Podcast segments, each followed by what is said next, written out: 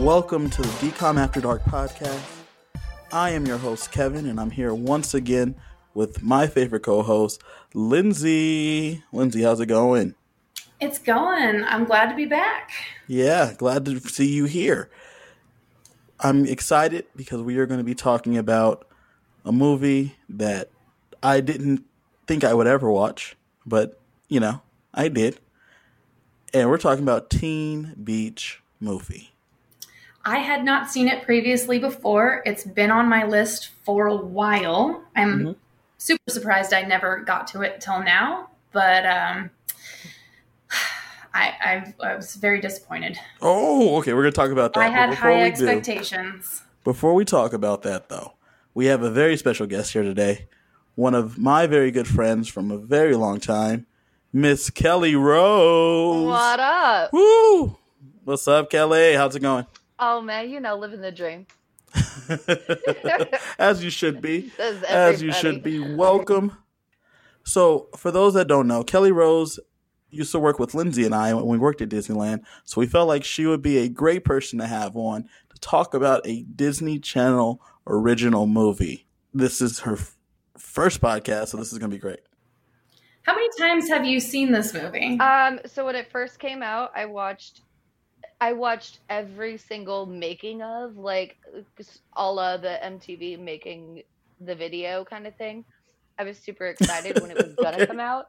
Then I watched it probably okay. about four or five times, and then I didn't watch it at all until the last, like, two weeks. I watched it a bunch of times when it came out, nothing at all, watched Teen Beach two, and then okay. yep, in twenty fifteen, and then now it's twenty twenty, and, of course, I've got time on my hands, and I watched it quite a bit here in the last couple of weeks just to prepare to speak with you fine fine folks. Great. See, I like that dedication. I didn't know that she was such a Teen Beachophile, you know what I'm saying? I didn't know she loved it this much. Oh man. It's it's it was fun. It was fun. Lindsay, did you have fun? I didn't have fun. Oh, I didn't okay. have fun. I was Like I, I was disappointed that I actually had to watch it twice because I hadn't seen it originally. So I have to get my initial viewing in and then I do my preparation watching. Mm-hmm. And I was, I was super bummed. Okay. Oh, okay. We're going to definitely talk yeah. about this. Let's start with the cast though. Okay. So the cast, the movie stars Ross Lynch as Brady. Oh. Um, Ross Lynch is the Disney Channel person from the from the movie because you know like every Disney Channel original movie has like a kid that's in their shows and in the movies mm-hmm. and for this movie they used him. He plays Austin in Austin and Allie. Yeah, he does. Um, which is a which is a Disney Channel T V show, but he is their main Disney Channel guy. Mm-hmm. And then it also stars Mya Mitchell. Yep. Who plays Mackenzie. And now Mya, I recognized her from being on um, The Fosters mm-hmm. and The Good Trouble because my girlfriend likes to watch that show, so I watch it with her every once in a while. And uh, I was like, "Oh, I know that girl," yep, yep. and she was like, "Yeah." Like the moment she like walked by, she was like, "Oh, that's the girl from, from the Freeform show." I was like, "Oh yeah, that's where I've seen her before." True story. I thought I recognized her. Yeah, she's Australian. Yeah, I didn't know that. Yeah, she's really that was. She does a very good job of like throwing that accent. You know, you don't hear it at all. It's pretty good. They actually uh, addressed that in the episode of Jessie that she was on. She did a little mm-hmm. bit of a character arc in there, and they addressed the fact that she's Australian playing an American character, and that whole insanity ensued. But yeah, she's she's talented. Yeah, she was very good. Mm-hmm. It felt um, like a good casting for that character as well. I thought so too. I thought so too. Agreed. And she did. She did a lot with the role. Mm-hmm. Um, next up, we have Grace Phipps, who played Leela. Layla. Um, she, Layla. Layla. Um, she doesn't have too many film credits, but she has a lot of uh, roles in some T V shows, so that was good to see. She's lately been on Z Nation, which is on. Um, sci-fi, but that's over. But she was on that for a while. We had Garrett Clayton, who played Tanner. I love him. This kid, to me, looks like if you were going to make a Ken doll out of Zac Efron. Okay. That should be this boy. Yes. Yeah. Like, but not in a good way, I don't think. Like, it was almost creepy to me. Like, too tan and, and too plasticky. Just too much, right? Yes. But are we sure that wasn't the intent? I think it, it was, but it was, it, it was. they worked. It, it worked. It was, he's like, his moves were just super sharp. And I, as a dancer, don't know how you can get that sharp. It was a very interesting moveset that he had and how he swiveled. It was it was interesting, I have to say. His name's Tanner, after all.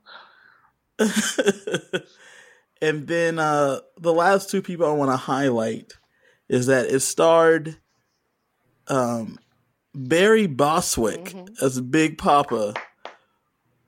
Yes. Barry Bostwick, as you might know, he was in Rocky Horror Picture Show. He played Brad. Mm-hmm. Um, and he was also in Spin City, which was a show that had Michael J. Fox. Those are some I of his big roles. I loved that show when I was a kid, which is a super weird thing. But yeah, you shouldn't have been watching I was, it. I was all on the political shows when I was younger. I mean, I think we're all the same age group, and I don't know if I was supposed to be watching that back then. I did, and I he was like, he was, that, that show was full of heroes. I love that show. It was a good show, man. I enjoyed it too. Michael J. Fox was great on it. Um, I liked Spin City a lot, and like I, like you said, we probably should not have been watching it, but uh, it sounds like all three of us did. Yep. Fight the man. Uh, so Barry Bostwick, which was a really surprise because he was very underused in this movie, but he is a talented actor from that's been performing for a long time in theater and in stage, stage and, and screen. And uh, lastly, I want to talk about Suzanne Cryer, who played Aunt Antoinette. I immediately saw her and thought of uh, Lori from Silicon Valley. Mm-hmm. And that's who she is. And I just was just surprised to see her in this movie. I didn't expect her to be there. I guess people got to work, you know. She was... But, but, she, yeah. Like, uh, I, I it, just like Barry Bostwick, it was kind of like, how did Disney Channel decide to, like, hey, you guys, you're only going to have a few lines, but it's going to be amazing. And they were like, yeah, sure, sign me up. It's an interesting thing you say that because one thing I've noticed in a lot of these these uh, films as we've been going through them is that they do a real good job of casting big time actors as parents to do very little. Yep, right. If the parent's gonna have like a big role, they use like a relative unknown. But if the parent's gonna have very little to do, I think it's just an easy check. I think they're like, listen, come in here, do two days of shooting. We're gonna pay you two hundred thousand dollars. And they're like, oh, okay, like you mean you're gonna get two hundred thousand for two days of work? Well, because in Disney, all right, cool, what are my lines? Disney, they're like, here's a page. In Disney Channel land, they don't really like parents don't exist. Uh, sometimes, sometimes they do, but like even when they do, it's it's usually few and far between. Because even when you think of like. Uh, Like, okay, let's let's think of... Um, giant assholes, usually. Usually. Well, let's think of Alley Cat Strike, right? When we when in Alley Cat Strike, Tim Reed is a big big time actor, actor, and his wife, Daphne Maxwell Reed, big time actress. Mm-hmm. Uh, they do very little with Robert Richard's character. I think what it is is that they save all the money from paying the kids because they just write it into one of their Disney Channel show contracts. Like, you have to do, you're going to do this show so in one movies. Movie. Yeah. Sounds about right. And they're right. Like, okay, cool. Now that we've saved that money, let's go ahead and just put it into the parent real quick. So that way maybe we'll get some of their fans to watch it. Sounds about right. And the choreography, of course. Oh, and of course the choreo. That's an important part of it. Absolutely. Absolutely. So, all right.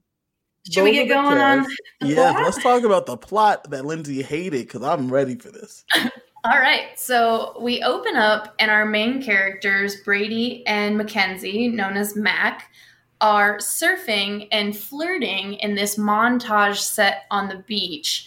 And it's got this super overly poppy song in mm-hmm. the background that's just like repeating lyrics like, I want to be the ocean to your shore. I want to be the mm-hmm. ocean to your shore. Exactly like that. It was so good.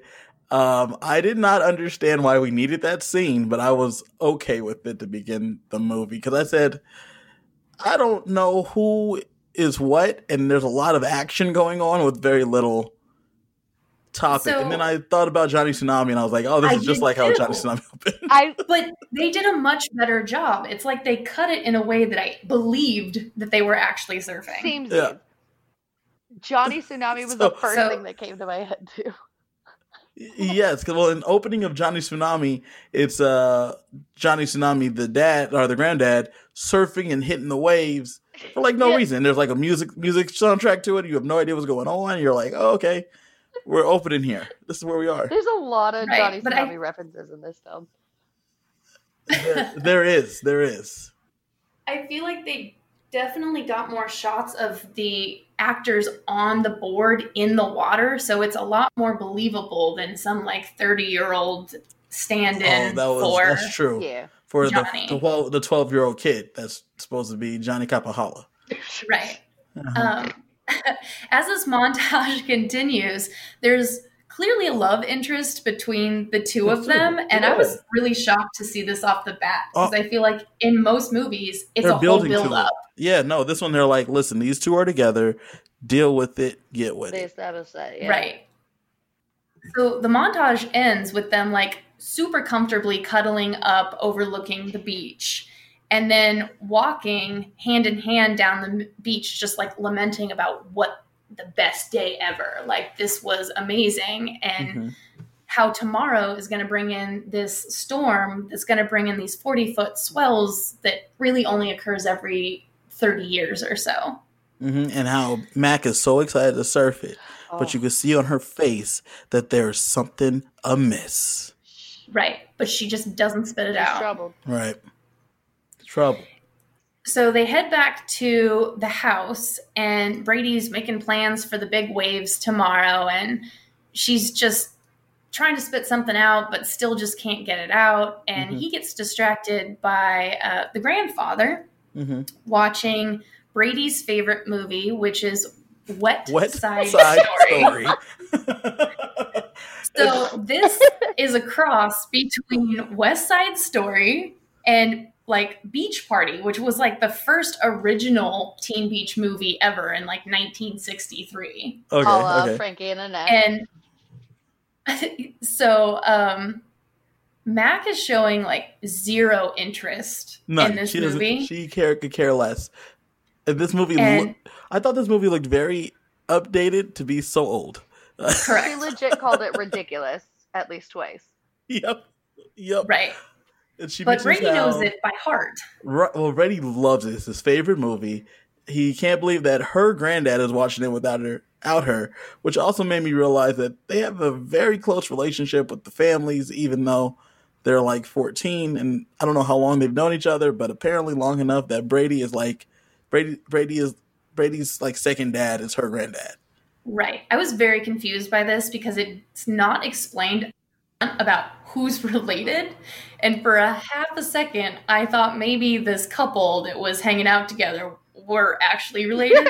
But it turns out Brady is not a member of the family, but like a surrogate son. Like one. Fun yeah. fact, yeah, like a surrogate son. They, I looked it up. They apparently explained that it, in the second one somehow he they've been best friends for like life.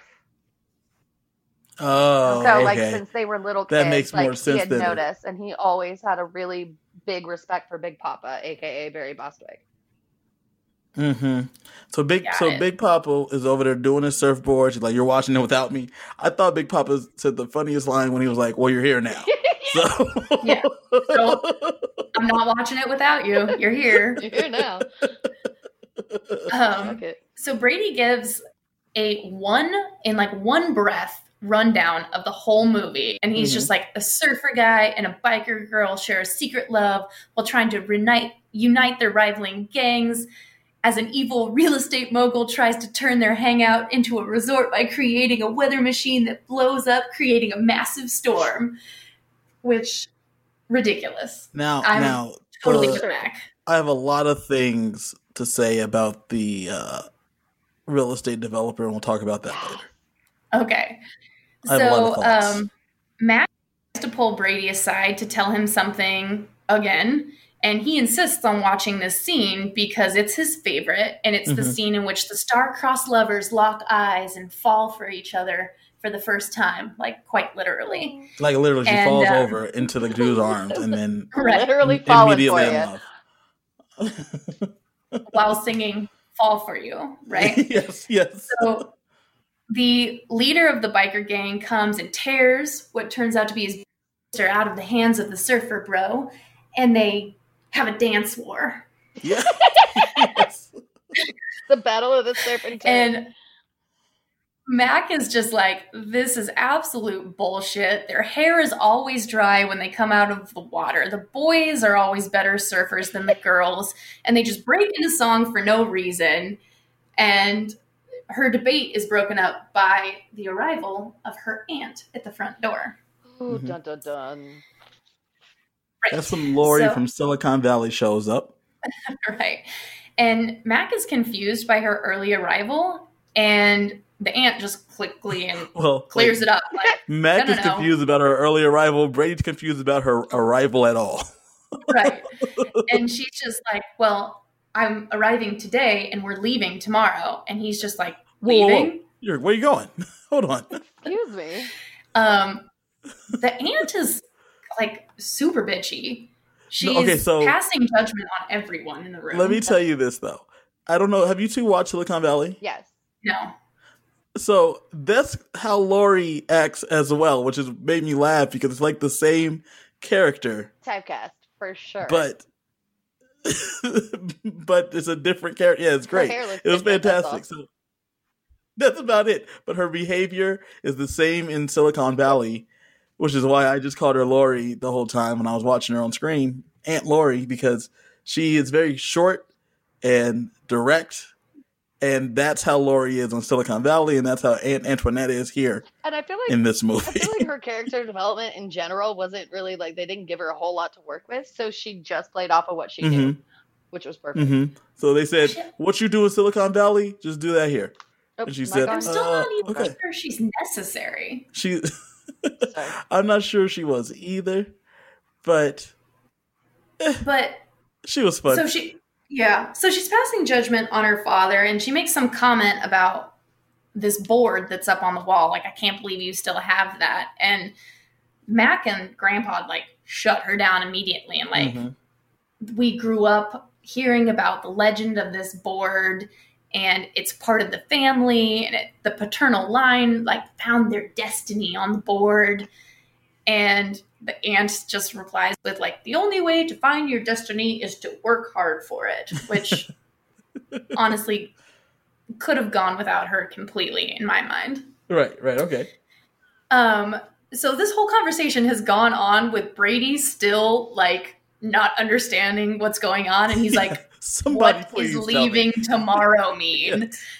And she, aunt, just fills in the blank super coldly, like, Mac is attending an exclusive private school on the East Coast, and we're leaving mm-hmm. tomorrow. That's uh, awful. Are they going to Vermont? Right? If they're going to Vermont, listen, there's a there's a prep school there called Sky. The, the, the urchins and the... the you might be able to find Xenon. Yeah, you might be able to find Xenon, and you might be able to find Johnny Kapahala, and you guys can go surfing slash snowboarding, and it'll be fine. Well, she's probably got to be the dean by now, right? Yeah, I would think so. And I think, yeah, this is probably like ten years later. So just go and go into that school. The you know, urchins are, can now go on the one side of the mountain. It's great. They're good it's with great. Surfers now. Like, turns out they have their one hero. So you'd be fine. Yeah. Crossover. Uh, so at this point, Grandpa tries to give Mac a chance to say she doesn't want to go, mm-hmm. but she doesn't take the opportunity. He definitely gives she, her that out. He definitely yeah. gives her that out. And she basically only asks to stay to surf the waves tomorrow, tomorrow. which the aunt shuts down.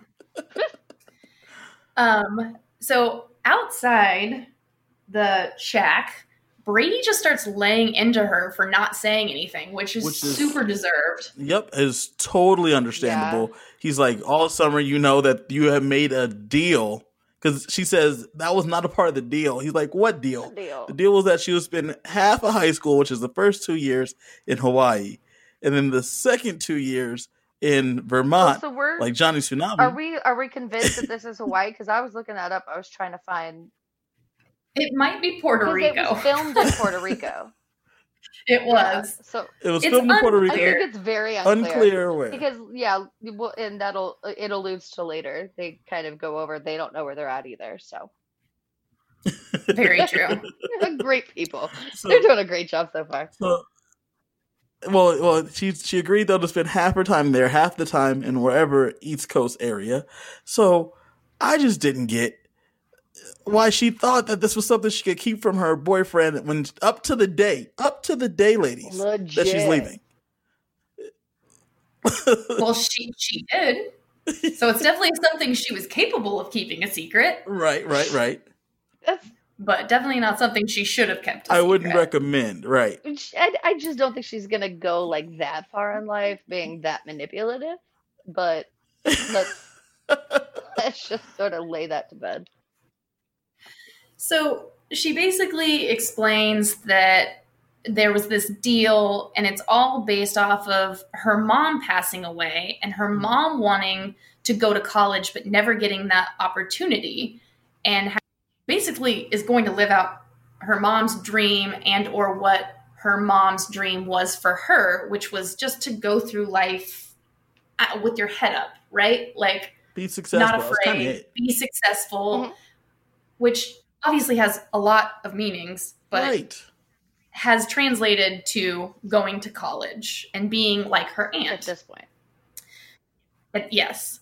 So she breaks up with him, just straightforward. No discussion of long distance. Oh. Just and he and Brady tries to bring it up. He's like, well, listen, man, I'll wait for you. She's like, mm, I don't know about that. Listen, I've longed for someone before and it sucks. So nah. nah. They go do that. You're right. So he's devastated. Yeah, and she crushed. Is like comforting him physically, which is super annoying because she just broke up with him, and basically thanking him for the best summer of her life. I have that on and my notes this too. Moment- I'm just like, why is she hugging him? Like, ew, get off him. Right? I was so it's, mad at her. It's super cold. And she wishes in this moment that the summer never ends. But she's which- leaving today. Like, this today's the, it. This is it. Right. But we've got some Disney magic working on the background because this legendary board starts to glow on the wall because of her wish. Mm-hmm, mm-hmm. I I, so, I missed that. I missed that part both times. What? I watched. I I didn't realize it was like glowing, which was going to signify something. Well, it tells you a lot, huh? Yeah, I was just I wasn't looking that closely at that. Okay, I'm surprised you missed that. So she grabs so, the board. Yeah, well, the next day she's finishing up her packing, and the legendary board is now conveniently sitting at the front door. Like, it was mm-hmm. on the wall, but now it's right by the front door. Mm-hmm. And she sees it, leaves a note that she'll be back before the flight, and mm-hmm. takes off to go hit some rare hit surf. This wave. She's got to hit these yeah, waves. forty footers, y'all. Mm-hmm. So she gets out there, and she's just staring down the beach, and Brady shows up, and she shuts him down again immediately. Like, he's like, oh, what are you doing here? And she's like, and, nope, just for today, gotta go. Right, gotta hit this way. He's like, I'm just here to watch you surf. I'm not gonna propose. Like, calm your tits. um, so she goes out and she starts to surf, and more surfing shots, and Gramps comes out and he warns Brady about the sky, and he's mm-hmm. like, something's going wrong here. It's all not looking good. And the surf warning goes from green to red, mm-hmm. and the lifeguard starts warning the surfers to come in. She Mac sees is the warning, deep out there. She doesn't care. Says, fuck it, and keeps going. Gotta hit this wave. Gangster. So her hero, Brady, super worried about her, runs out, jumps on a sea dude that's just waiting on the shore. Puts on a life jacket. He literally has a life jacket and, this, and, and a jet ski or sea dude, like, just waiting for him. That's it. Yep, that's it. That's what yep. you do. And she, he gets out there, and she's just like, I'm sorry, but I, I gotta I'm go. hitting this thing. And, and he's, he's like, like, but you could die. But you yeah. could die, though. And she's like, nah, nah, it. fam, nah. I gotta hit this. I gotta hit so, this wave. She takes it, gets annihilated. Yeah. And Brady jumps in after her. Listen, man, Brady this, out here doing the most. I like this dude. Yep. The scene, like, goes calm, and the board pops up on the water. Surf is completely calm. Sky is calm. And shortly after, Brady and Mac pop up behind it. And yep. they're wondering what happened to the storm. They paddle in, and Mac is just berating Brady for, for trying to save her life. Nice. She didn't need saving. Yeah. And they pretty much instantly realize once they get to the beach that they aren't on the same in beach. Kansas anymore. We ain't in Kansas anymore, Soto. They uh, looks a lot like Puerto Rico now. Right? And they are in the opening number for West Side Story, which is yeah. Surf Crazy, being led by our surf bro, Tanner. Or Tanner, the, bro. Yeah. the uh, Ken doll. Yeah. And Brady, like, notices, super excited, immediately jumps into the musical number okay, flawless. So let me talk about yeah. this. Okay, the fact that that he arrives and he's like, oh shit, we're in West Side, we're in West Side Story, let's go. And the fact that he knows not just all the lyrics to the songs in the movie, but all the choreography that he could insert himself in this number. Yeah. Sounds- it's great, but the best part is the fact that Mac does not look enthused at all. She's so mad, and it, it reminds yes. me of me. Like, I, if I could go into my favorite musical, I would jump in head first, just like he did. But I imagine everybody around me would be like, "Listen, what, Cal? Yeah. And we not right now." We not, and then you're like, no, we're doing the song. We're doing the dance. I mean, duh. We're doing the song. Surf, surf, crazy. I definitely think she has the, like, skepticism that you would have. Like, am I dead? Did I die? Did I hit my head? And he has, he's just like, best day ever. Yeah. So... she's stumbling around the whole number. Rather than staying out of the way, she's in the middle of it all, just getting trampled on by all the other people. The, the best scene in this one is when they go through under the limbo bar, and they're like, giggles, Brady, blah, blah, blah. He's like, Brady, and then, like, it backs in her, and she's like, uh, I'm Mac. Mac. And her hair's wet. Let's, so, let's remember that. Yeah. Her hair's wet. Her though. hair is wet. So... the number ends by all of them running into Big Mama's surf shack, mm-hmm. and Brady and Mac follow them in, but they draw attention to themselves by using modern slang. Love dog. And yeah.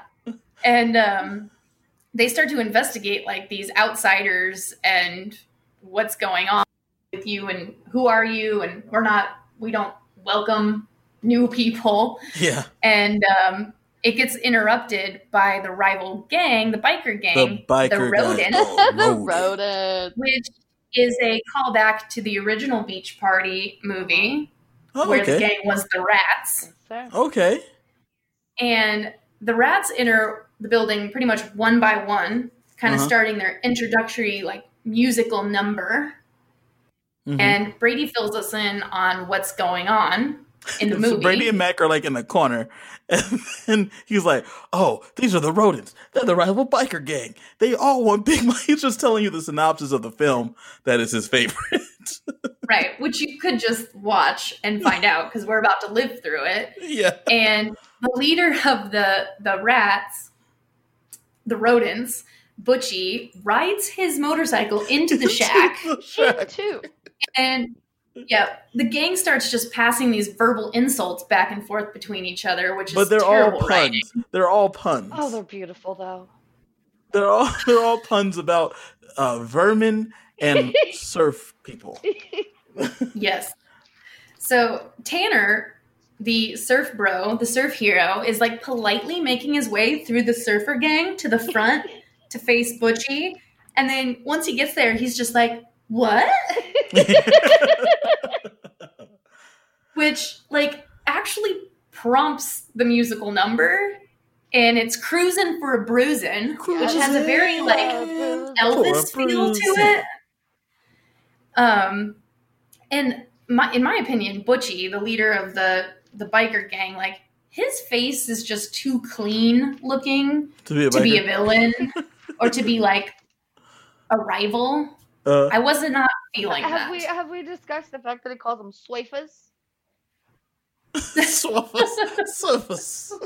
Swaffers. They all talk with this accent that Swaffers. They didn't seem to have earned. This uh, what is that? Is it Jersey? Sort of. A little bit. Because is, uh, Layla, is that supposed to be the West Side part of it? Yeah, I think so. So I missed a little bit of they that. They have this accent. Well, the, the accent that they have is, I think, it's Jersey. Right. Wait, like, it's, how are they, like, even where are we? How do we have these accents and then these accents? And then, like, how did they even get there? Because I'm pretty sure it wasn't that easy to just, like, fly to, I don't know, Puerto Rico or a Hawaiian island at that point. Or Hawaii or wherever and they and are. And then just wherever still be joined in the movie. In. This doesn't, yep. But, you know, we accept this because it's Disney. Does not compute. Does not compute. It's the best part. The best part about it is that they have these accents. They're doing this whole biker thing. We have a bike inside the restaurant. Big Mama, Big Mama's shack. She doesn't seem to care because uh, she's got some business up in she here. Care. She's a cook. And during Cruisin' for a Bruisin', though, somehow my my, my guy Brady goes and changes clothes and then jumps into the musical number. And, like, basically takes a whole verse for himself. Like, and they're just flawlessly. He becomes the center of the music. Like, he, he does the whole thing. He is literally he, He's like, Butchie, I got this. Butchie, I got this. Lead dancer, lead singer. And then they're just, like, going with it. This is random biker kid we ain't never seen before. And he's now a part of our crew, so you're welcome. And Ross Lynch can actually play guitar, and, and he his his fake guitar playing is the worst I've ever seen in a movie. I'm like, bro, you literally know how to do that. Like, what's happening here? Anyway. His, his, I think, dancing, his dancing was on point, though. Oh, hell yeah. This is my favorite, like, this is my favorite number of the whole movie. Okay. And it... I don't know. I, for me personally, I didn't understand why they cast this kid as Brady. Like, I didn't mm. see the attraction as having him like the romantic interest mm-hmm. until this scene. Once he changes and he gets way more into his element as an actor, oh. I okay. saw it more. But I still think he's kind of he's kind of goofy looking. Okay, a little bit, but I, I thought he was little, his hair looks real fake.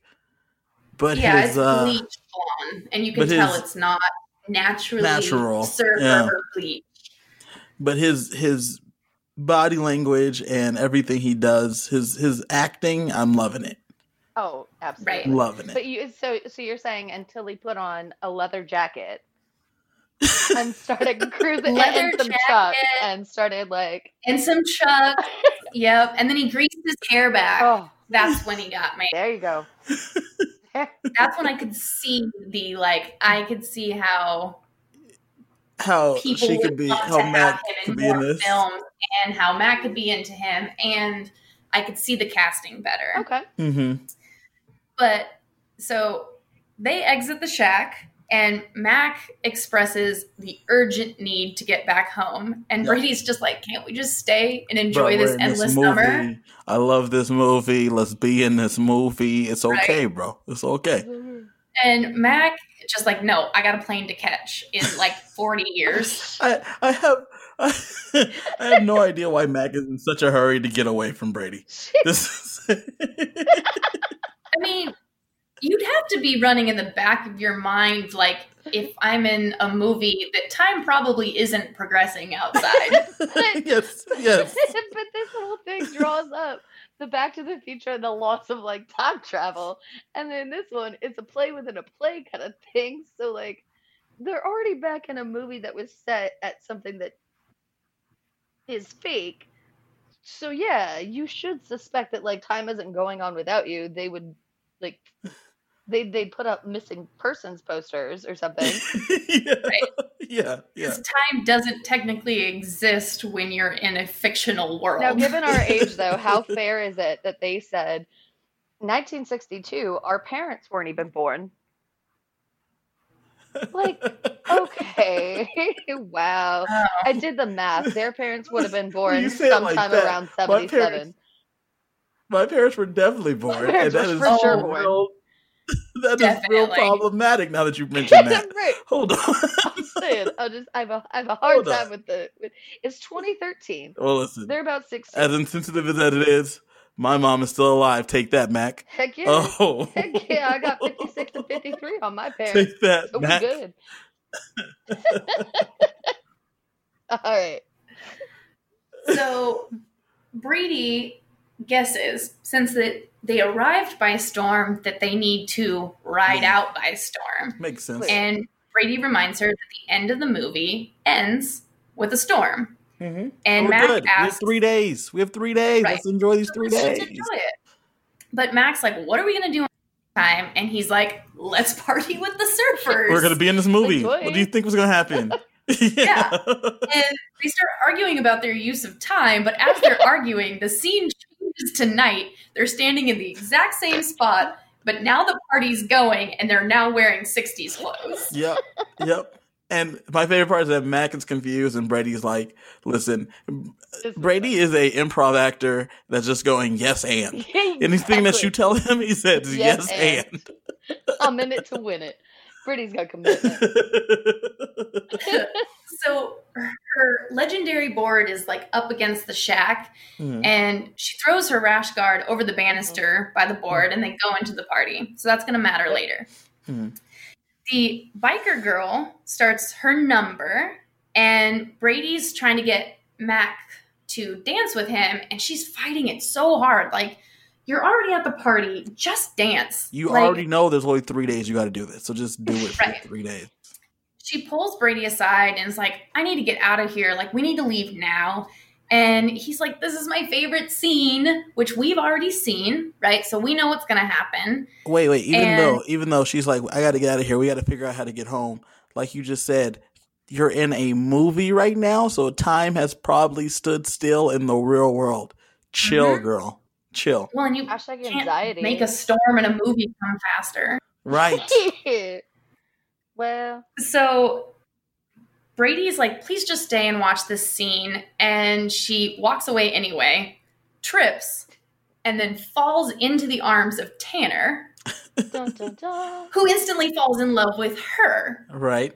Well, and- Brady notices that now Tanner's super occupied and there is no one to catch Layla, who yeah. is now falling off the stage on cue per movie. Uh-huh. So he runs over and catches her. And, and then she, she finishes out, right? She finishes out her "Falling for You" song while he is like literally living out his wet dream. yes, yes, yes. Yeah, pretty much. He is. He is. Listen, his his ex slash current slash ex girlfriend sitting right there, but I mean, he's had a crush on this girl since he was probably eleven. You know what I'm saying? Since he. Could finish since forever. You know what I'm saying? Mm-hmm. oh, he's been. I mean, this is his favorite movie. He's been watching this movie for his whole entire life. Yeah, it would mm-hmm. be like me and like at one point John Travolta, except for like, not so much anymore. Not now John Travolta, fair, but like then fair. John Travolta. Right, right. Like Danny Zuko John, John Travolta. There we go. So Brady points out to Mac after this whole goes all goes down that something is very wrong because the crowd is just standing around really unsure of what to do, because Brady tells her, like, after she sings the whole song about finding the perfect boy, and she's like, why does she need a perfect boy? Blah, blah, blah. And Brady's like, it's nineteen sixty-two. Like, let's move on past that, right? Yeah. Let's not get into We like have to focus on nobody's doing the dance war, which is the next scene, because there was nothing to fight about. Yeah, because I am not a biker guy, and I'm not a, a surfer guy, and you are not a biker chick, so they're just chilling. Right. So they've discovered that they have now broken thrown the off movie. The plot of the movie. They've broken the because, movie. Right, Tanner and Layla did not fall for each other. Therefore, the movie can't really progress forward from here. Mm-hmm. So Mac and Brady discuss the plot of the movie and try and figure out if them falling in love really changes the ending, which is the storm, which is how they're going to get out, mm-hmm. right? Well, yeah, it totally does.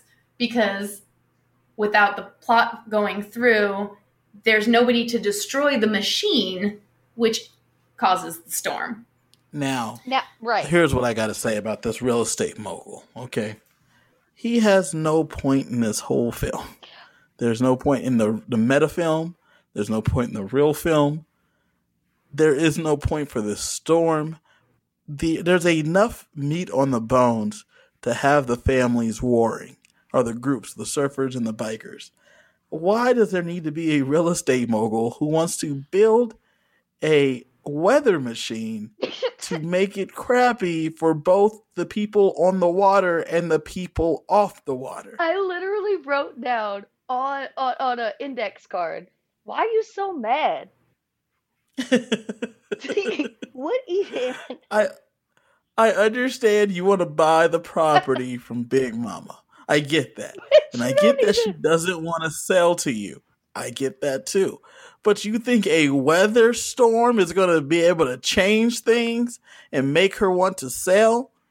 What's going on here, bro? I think the only plot point was like to, to at least get Butchie to admit his, like, later on, his little yeah. fears of things. That might be the only thing that is worth.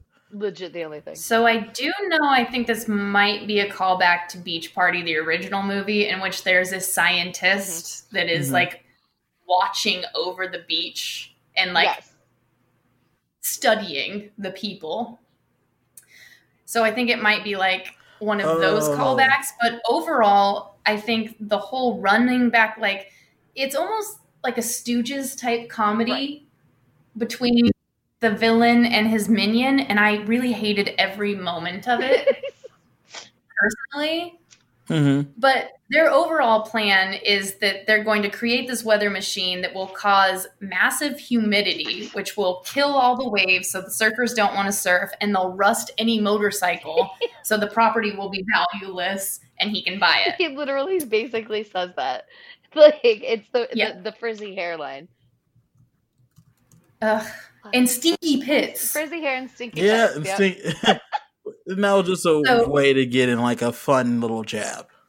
Right. But basically, the way that the storm comes is by uniting the gangs who destroy the machine, which causes the storm, which causes the waves, which gives them a way out. Right. Mm-hmm. So they make a plan to get Tanner and Layla together. Stupid plan. By deflecting their affection for, towards for the other target. Towards the other one. Makes no sense, but okay. So basically they're going to date these movie characters. And then try to convince them that somebody else is better for yeah. them, which is just awful. That's called like, gaslighting, by the way. That's horrible.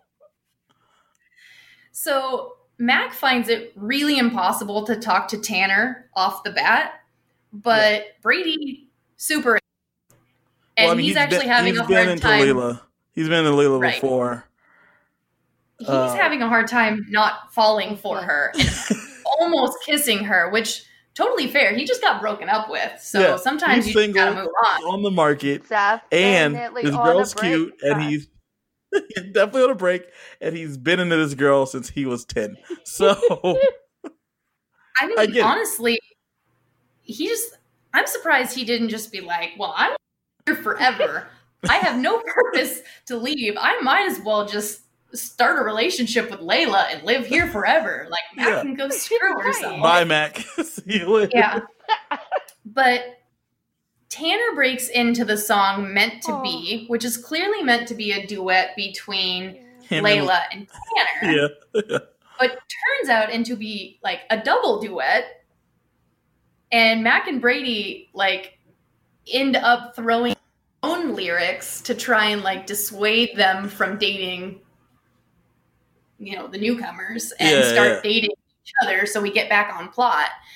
And by the end of the song, they've just completely failed. Nope, like they work. Don't even get them to look at each other at all. Nope.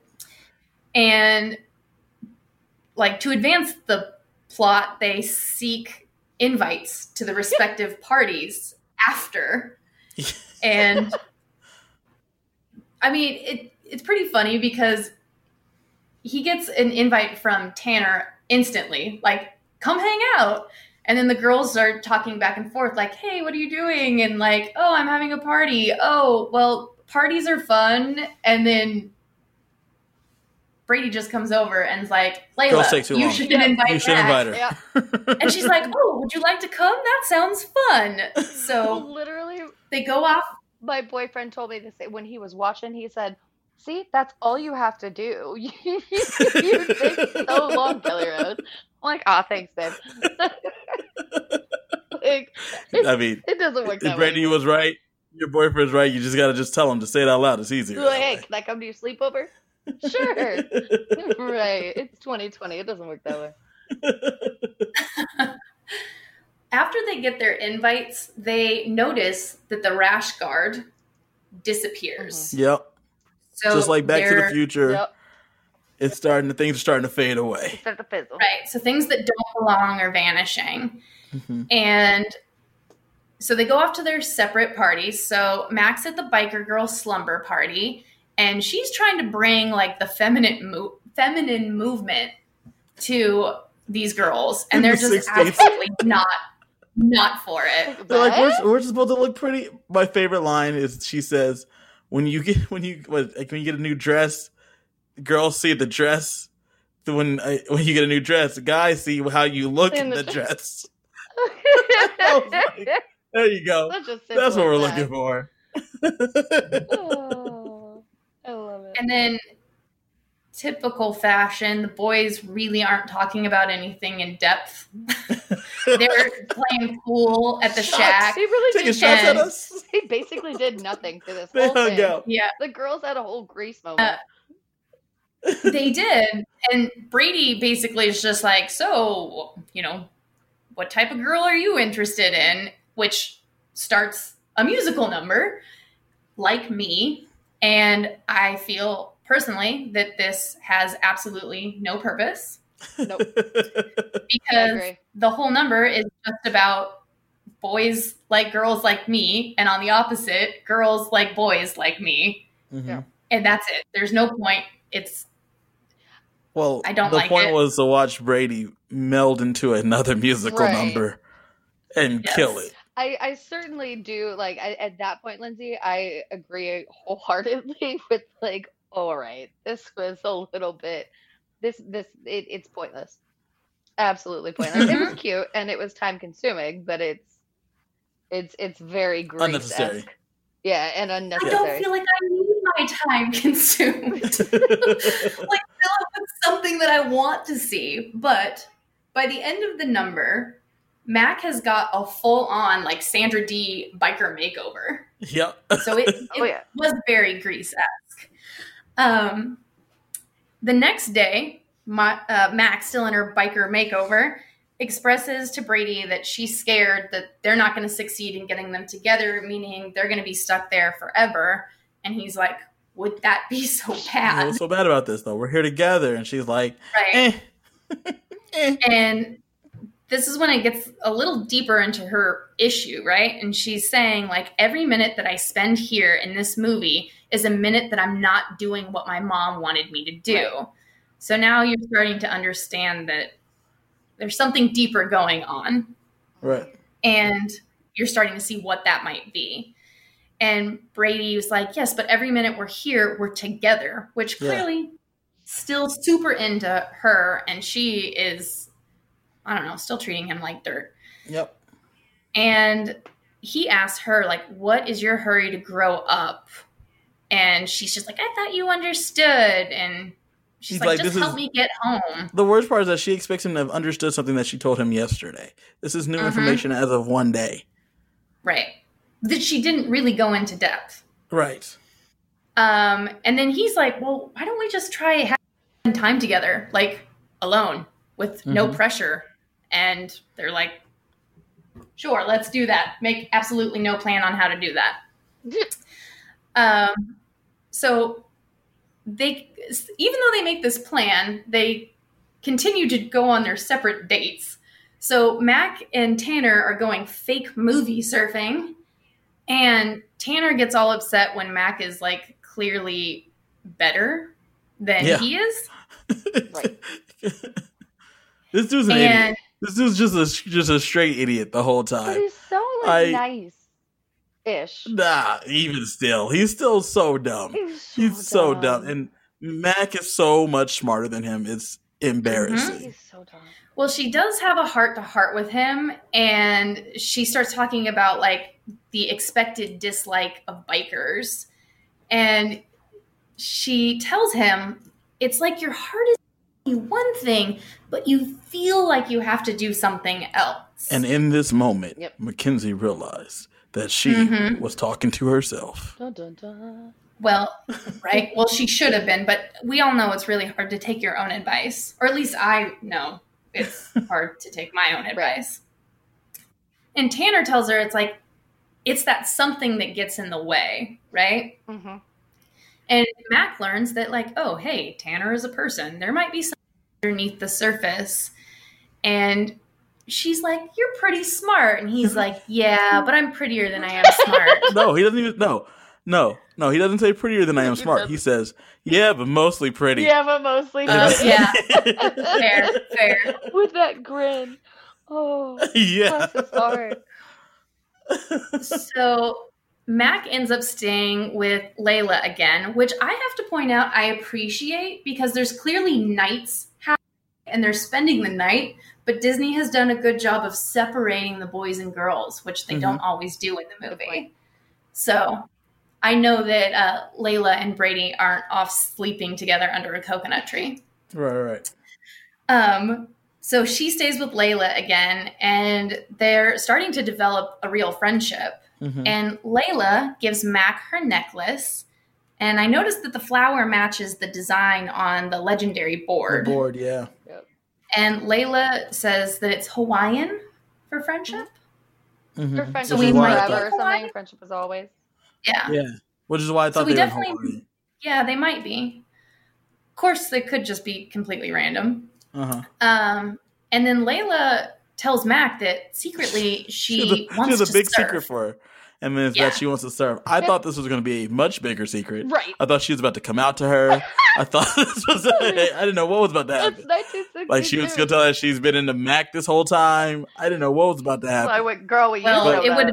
I didn't know what to do with myself. It would have been great if she was like, I've been trapped in this movie for forty years. She's like, Layla, Layla's like, I'm from America and I have no idea I what's just, going on. Right? I keep living the same movie over and over and over again, and I'm so glad you're here. No.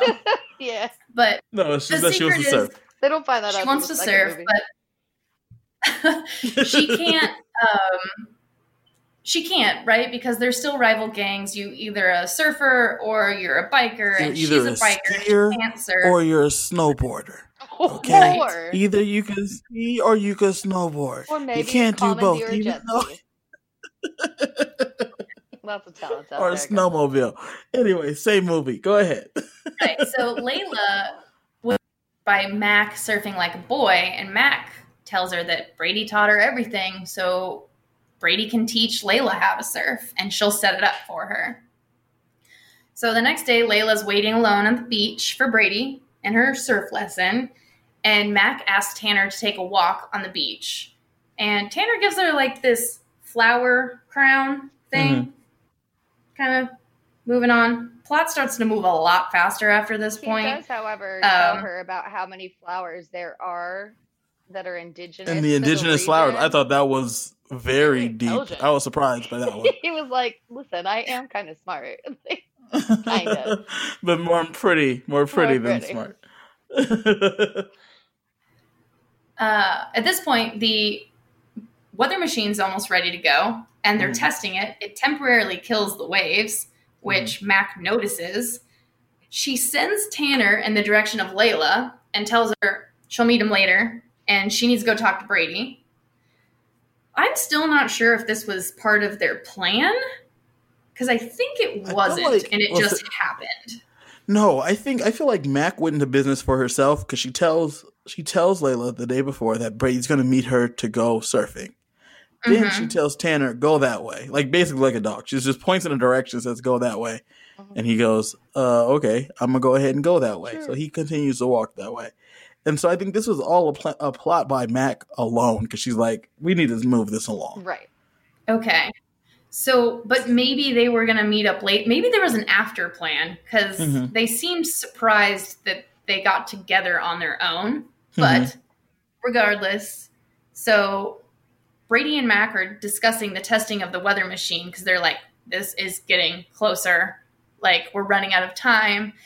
Mac falls off a rock, which was to prove to us that her hair is no longer getting wet. Right. Mm-hmm. There definitely could have been a better way to show this than her comically and unpurpose, like for no purpose, falling off a rock. But she notices her ho- hair is dry, and then she starts singing, but she's fighting oh, it. This is so great, because yeah. she starts singing, and, and it becomes extremely meta, because she's like, we're we're singing unnecessarily. Look at us in the song. And then a wa- so, guy walked by playing a ukulele, and the music uh, starts, and it's full force. Yep. Yep. Going into it. I love this scene. I love this scene. Music number. Yeah, this is one of my favorite scenes. Yep. The number is Can't Stop Singing, and there's a bunch of forced choreography, including tap da- dancing. Yes. So not... Not only do they have to do the dance, but they have to do the dance as if they don't want to do the dance. Yes, which and is fantastic. It was fantastic. Yeah. Um, second favorite number in my book. Mm-hmm. Just because it actually does move the plot along. Like, they're actually having a conversation-ish while having this the number song? About yeah. how they can't stop singing. And it's fun. I liked it. Um, wow. See, okay, I'm so glad, because I know you don't like it, the whole movie, but this is the scene that, that we can all agree is like, okay. all right, all right, this is good. So Tanner and Layla end up running into each other mm-hmm. as they wait for their respective partners. And during this time period, the villains actually kidnap Mac and Brady. Yeah. Uh, well, the, my favorite part about that scene was when they, they say, all right, so we need to go get them together, stop the weather machine, and then do whatever. And then Mac is like, we're now talking in plot points. And they were speaking in plot points of the movie. It was fantastic. Play within a play. Yes. It's very Shakespearean. But, mm-hmm. It just, there starts to be things that don't really make sense to me. Like... I don't know. The villains seem like they come out of nowhere. Like, let's go they look did. at the beach. They legitimately came out of nowhere. They have no sudden, point in being here. The villains have no point in being in this whole movie. I told you. Yeah, correct. So they kidnap. And while that kidnapping is happening, Layla and Tanner are starting to realize they have a lot in common. and or that they're basically the same person. They're really just dumb. They're just really two yeah. dumb people. But obviously they were written to be together. So like the random shit that he says and his little comebacks fall in line with her questions, which before wasn't lining up with Mac. Right. But so they're they're made for each other. They're written for each other. And they start singing um, a rep- reprise of Meant to Be. Mm-hmm. And she falls off a rock. So that's the second random falling off a rock that wasn't necessary. And Tanner catches her this oh, time. This, this one was necessary because she needed to fall for him again. She did. She Correct. Did. So she falls. He catches her. That's their falling in love moment that was supposed to happen way earlier in the movie. And they're leaning in for a kiss. We were so close on this kiss. So close. So close. But it doesn't happen. So we have no more adding to our kiss count. Mm-hmm.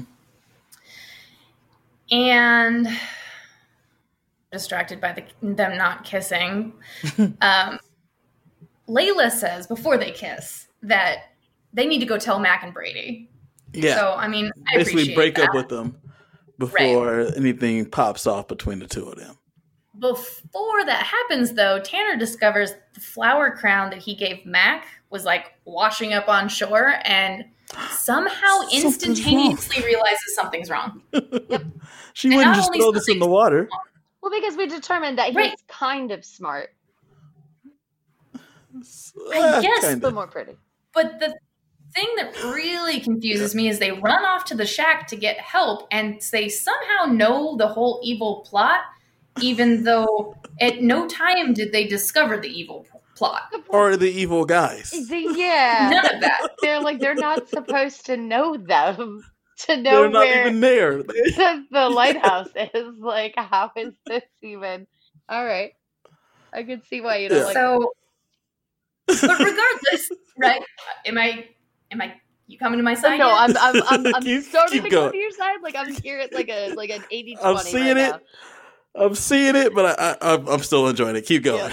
Okay. So they get back to the shack, and they're trying to convince the surfers and the bikers to help them save Brady and Mac, who have been kidnapped, which they should not know, and stop this whole weather machine from destroying their mutual hangout. Mm-hmm. And the bikers don't want to work with the surfers, and the surfers don't want to work with the bikers, but they give this speech and they start talking about everything that they have in common. And Tanner takes Layla's hand in front of everyone, to their shock.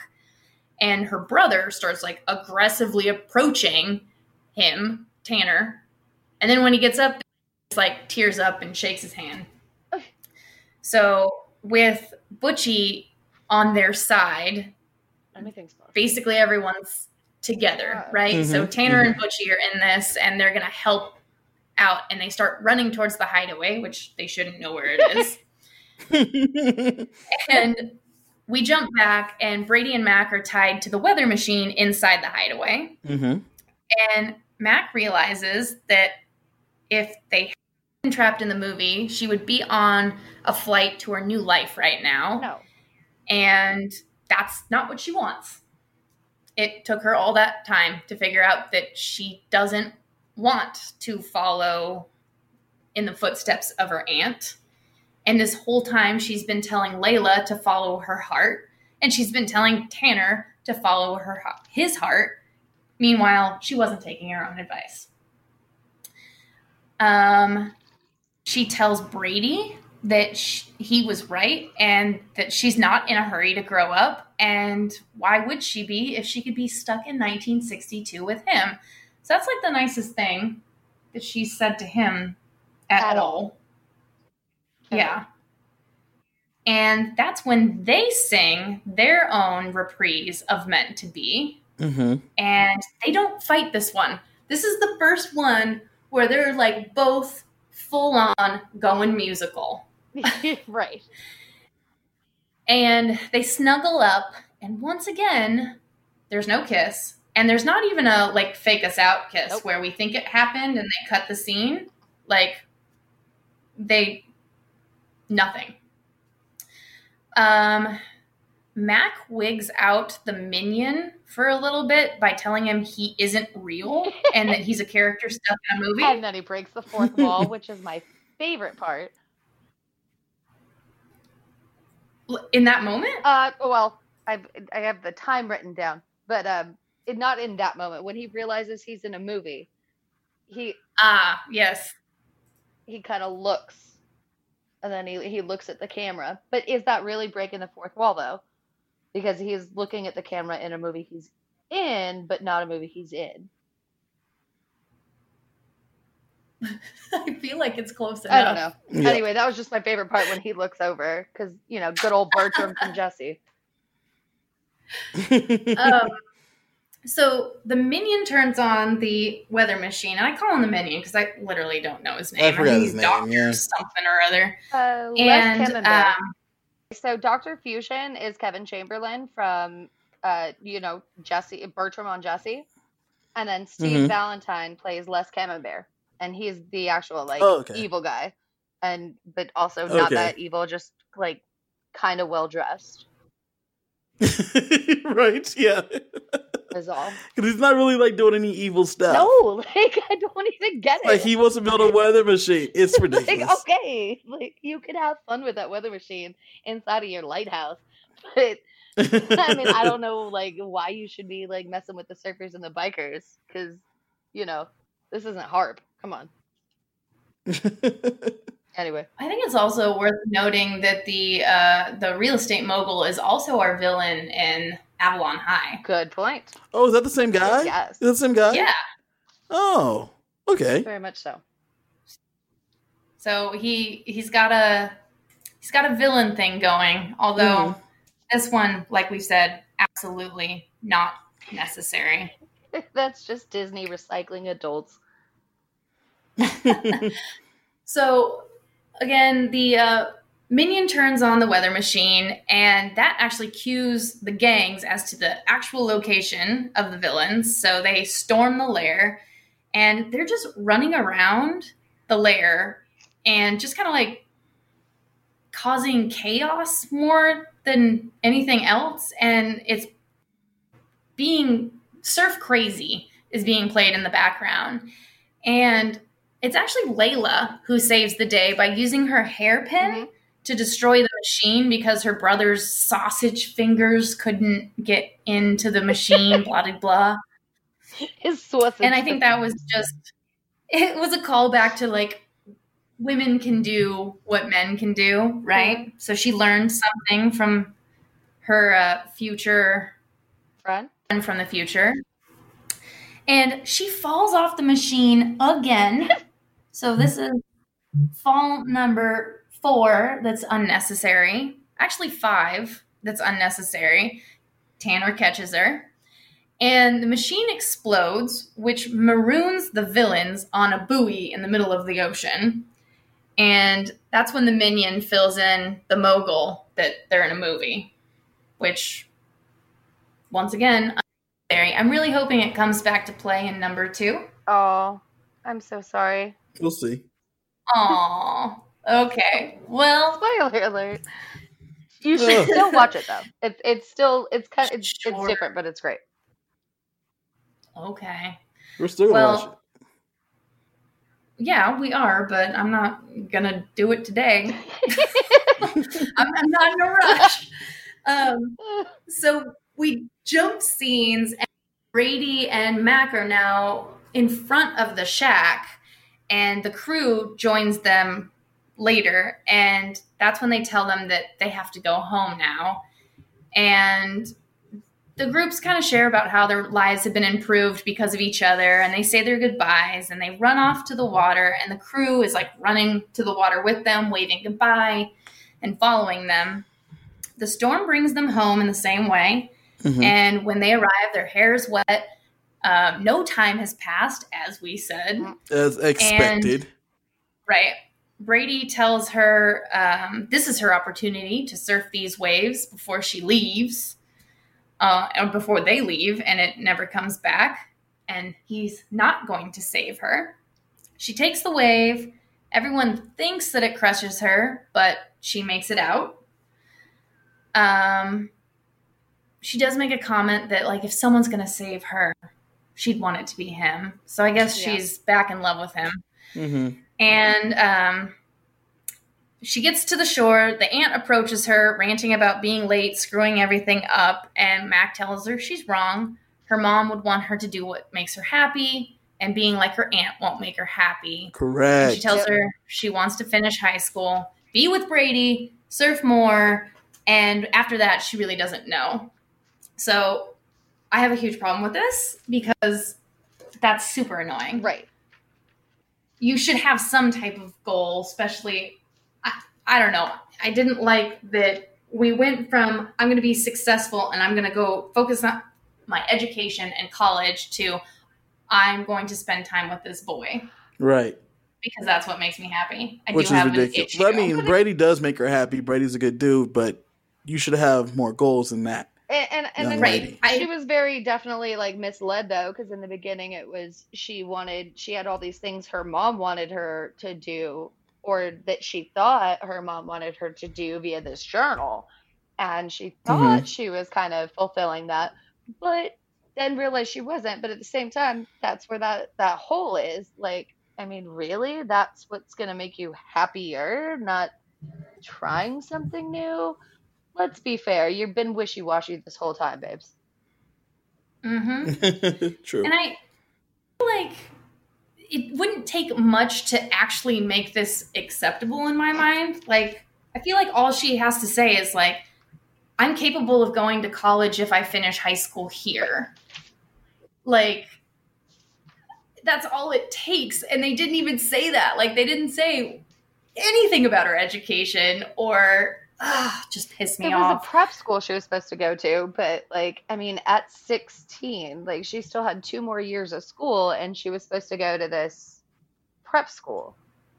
I mean, that's the, the dichotomy between those is just way too huge to choose from in the middle of like accidentally falling into a beach movie.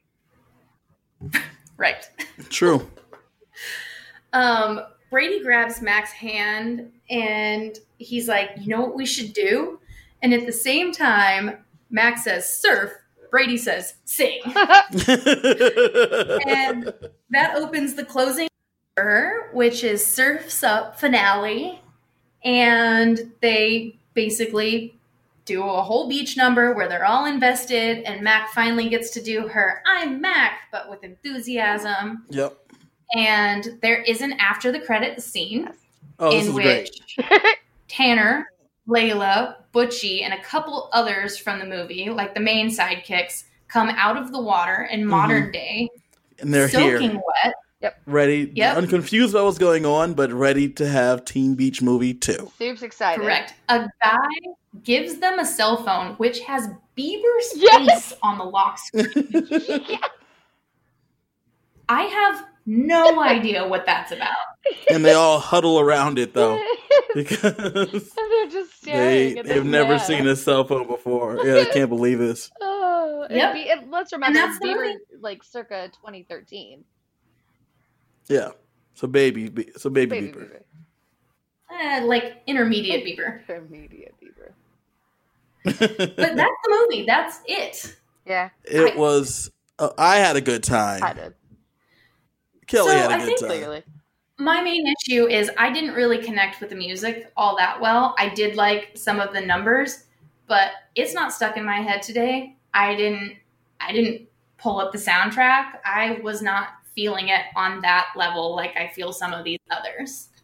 And see, and then for me, some of these songs really have dominated my brain. Yep. Uh, like the one I was singing earlier, I forget it at Cruising the moment, but the one, the one Cruising oh, for Bruising. Yes. Oh, come on, that's the greatest. I've always wanted to be in that number. So did Brady. Yeah, yeah. Speaking of, Kelly, who won the movie for you? Um, for me, who won the movie? I'm gonna. We haven't even talked about her, but it was Molly Gray playing Giggles. She was, okay. the one in the, she was the one in the pink dress or the pink, uh-huh. you know, bikini that kept like shimmying the whole time. Because she just like, I mean, she just stayed her the entire, she had a great time. Um, and Giggles, I think, did, does come in through the water she into does. the yeah, modern the day. She's one of the main six yeah. that come back through. And, yeah. um, you know, spoiler alert, she's in number two. But she, and she still does the same thing. So she's just, she's just cute all the way through. She doesn't go up and down. She's not wishy-washy. She doesn't make me mad. I like her. She's consistent. Lindsay, who won the movie for you? Brady. He oh, me too. To live out his wet dream. He gets to live in his favorite movie. He gets his girl back. He gets everything he wants. Listen, the reason Brady really wins the movie for me is the fact that he seamlessly jumps into every dance number and knows all the choreography and knows where he could fit in. Knows what parts he could get in on. And, and then in that Cruises for a Bruising song completely takes it over. Just takes over the whole verse from Butchie. It's fantastic. He's a Ross Lynch is, is is I think he wins everything he's in for the most part. He's killing he's killing the game, and I might have to watch Austin and Allie just to check him out. He also kills people in um, My Friend Dahmer, so. Jeffrey, is he Jeffrey Dahmer in that movie? Jeffrey Dahmer as a teenager, yes. Ooh, interesting. Oh, yeah. Okay, I'm going to check that out. Um, who loses the movie? Who was the big loser for you, Kel? I I honestly, I, I, I gotta say Mac. She, she failed. Okay. She failed. She, she did She did fail. She, she failed miserably. I think that, like, I mean, we she completely missed the entire point of what she was there for.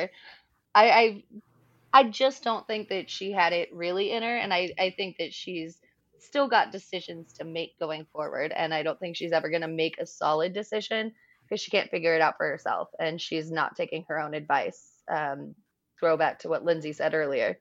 She just can't take her own advice. Fair. Lindsay, who who lost the movie for you? Honestly, the aunt. She flies all the way out there. Yeah. Ends the night. Nothing. And then she basically gets told to go home. She doesn't get her end of the deal. She's just out money and time. See, that's a that's a big L. Her dad even right. doesn't like her. He's like, come on. Go home.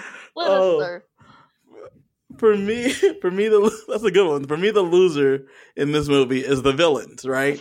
The villains, because they have very little screen time. They're irrelevant when they are on screen. And they get handled rather quickly by a group of kids.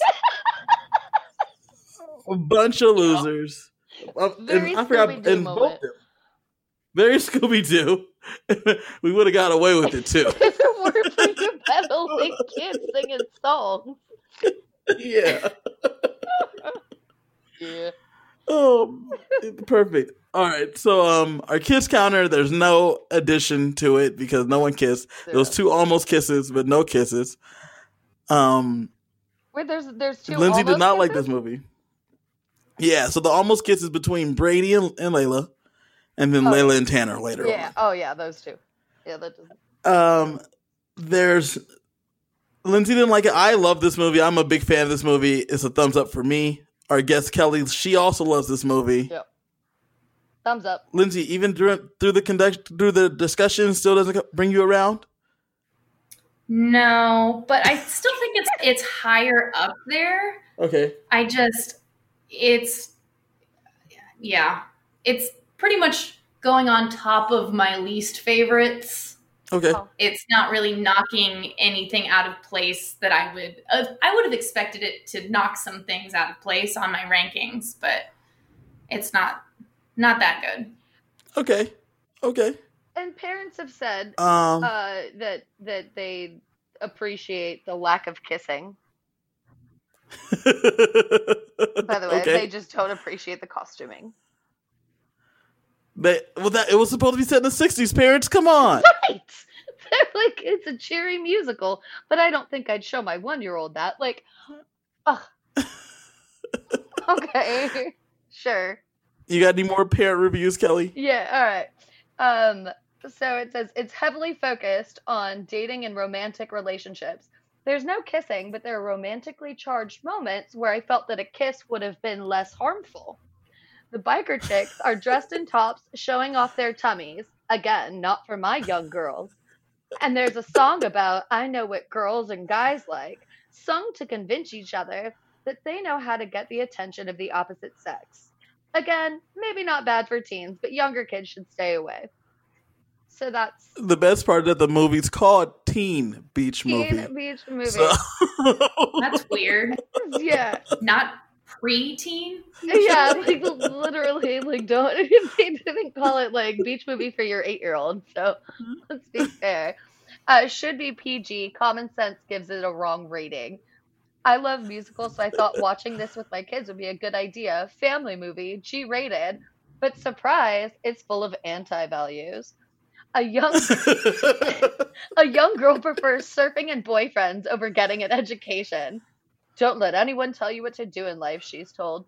There's a gender stereotype in almost every scene.